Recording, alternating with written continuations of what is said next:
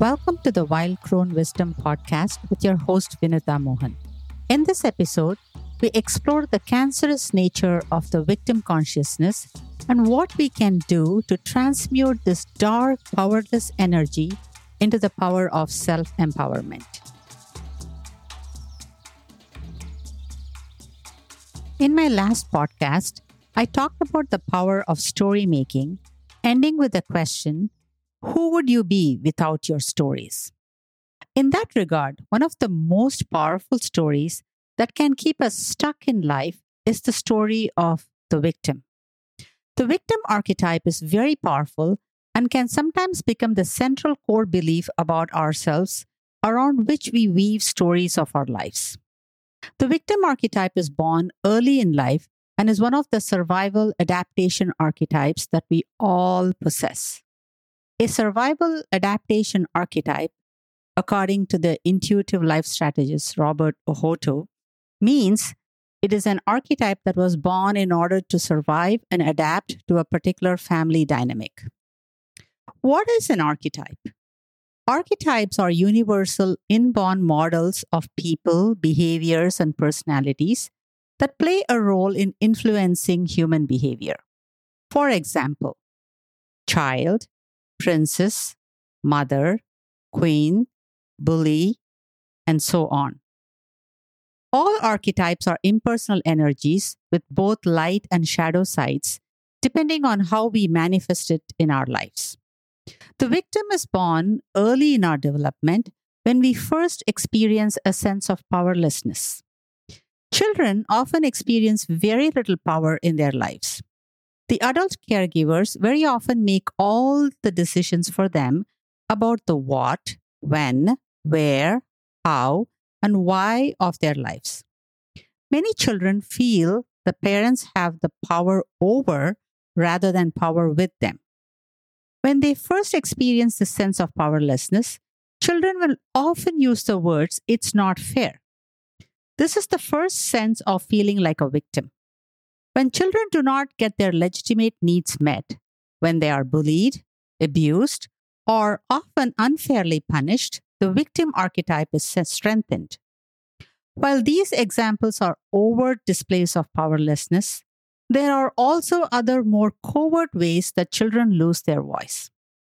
This happens, for example, when they experience a very intrusive parent or an overbearing parent, like tiger mom, a fused family dynamic where the individuality is not allowed any expression and or punished or where there is emotional blackmailing and using shame as a parenting tool in addition, children do as they see, not as they are told.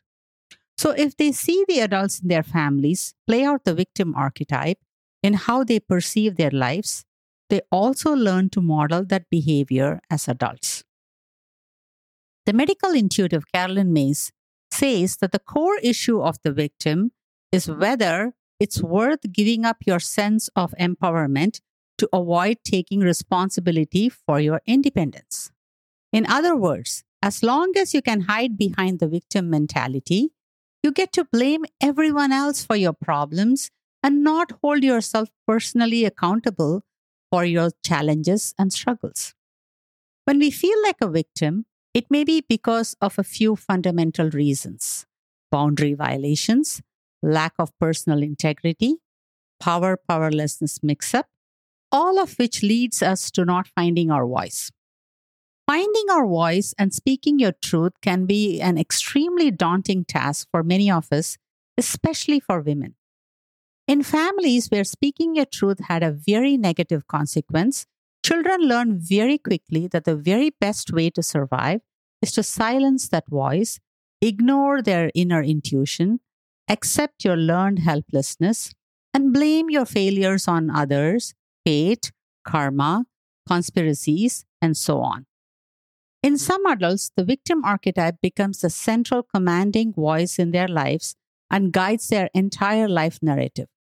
The social groups they interact with, books they read, occupations that they might have or not, support groups they attend, religious groups they might belong to, political leaders they follow, all feed the story of it's not fair and it is somebody else's fault. For some of us, this identity is so strong that even if there was a way to break free of it, we hesitate because we wonder if I'm not a victim, then who am I? This fear of losing our victim identity can be so terrifying that we choose to keep this victim story alive.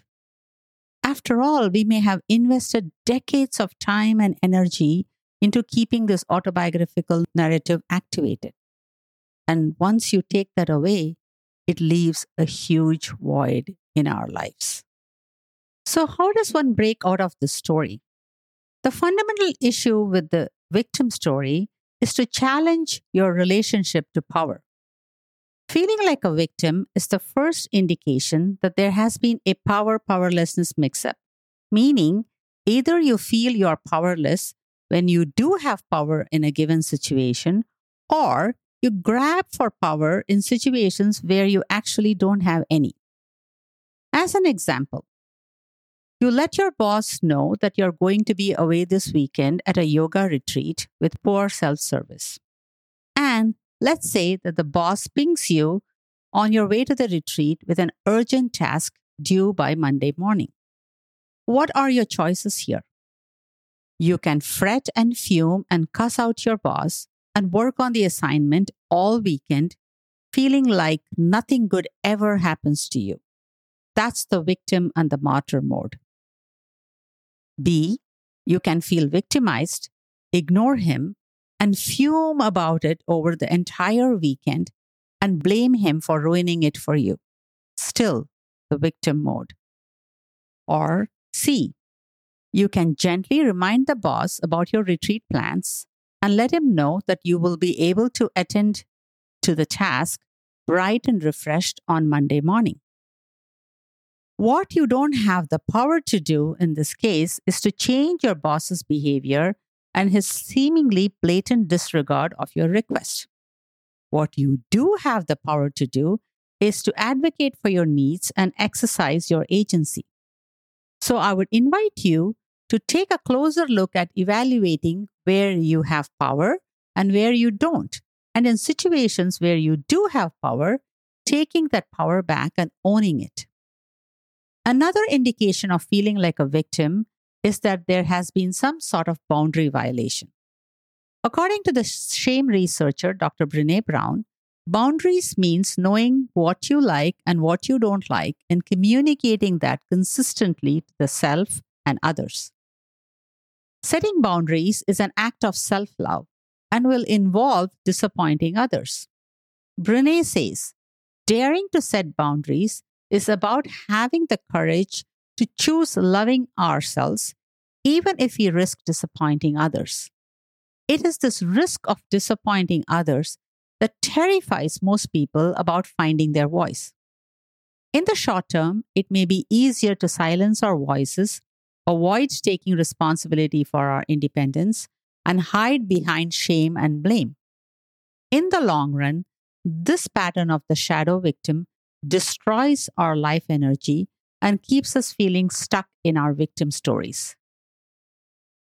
Bringing our shadow victim to light requires us to practice a lot of self compassion. Understanding that the victim story is a maladaptive coping strategy developed by a young child to survive its environment may help us evoke the feelings of compassion towards our inner child victim. It is important to remember that this coping strategy worked for you as a child growing up in that particular family. But the problem arises if we try to now employ it as a general strategy in all adult situations. However, it is imperative that we do not shame this victim voice, but with courage, compassion, and kindness, find ways to gently guide it into the light of self empowerment. Victim consciousness very often takes us down a powerless and helpless spiral. It is a very cancerous energy and can make us susceptible to being conned by modern day spellcasters who lurk all over social media. At its worst manifestation, victim consciousness turns violent and causes destruction to self and others. Nipping this victim tendency in the bud by redirecting it towards empowering choices through accountability and responsibility is essential for bringing peace to this world. May we be kind to ourselves. Thanks for listening to this episode of The Wild Crone Wisdom with your host, Vinutha Mohan. I'm a licensed marriage and family therapist from the Bay Area, California, specializing in trauma and attachment repair. I'm also a certified EMDR specialist and a certified shamanic practitioner. In this podcast series, we delve into the journey of our spiritual essence having a human experience. While many social scientists study human emotions, thoughts, and behaviors, and others explore transcendental experiences, few bridge the gap to help embody the spiritual wisdom in everyday life. I call this the psycho spiritual path. Through this podcast, I hope to share bite sized practical insights for navigating life as an empowered sovereign being. If you found this episode valuable, we'd greatly appreciate your support.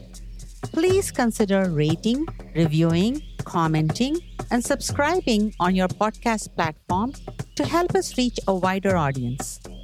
You can explore more of my writings on Medium by following the link in the show notes. We'd also love to hear about your experience, so feel free to share your thoughts with us at wildcronewisdompodcast at gmail.com. Thank you for being part of our journey. Please be advised the information provided in the Wild Crone Wisdom podcast is intended for general information purposes only.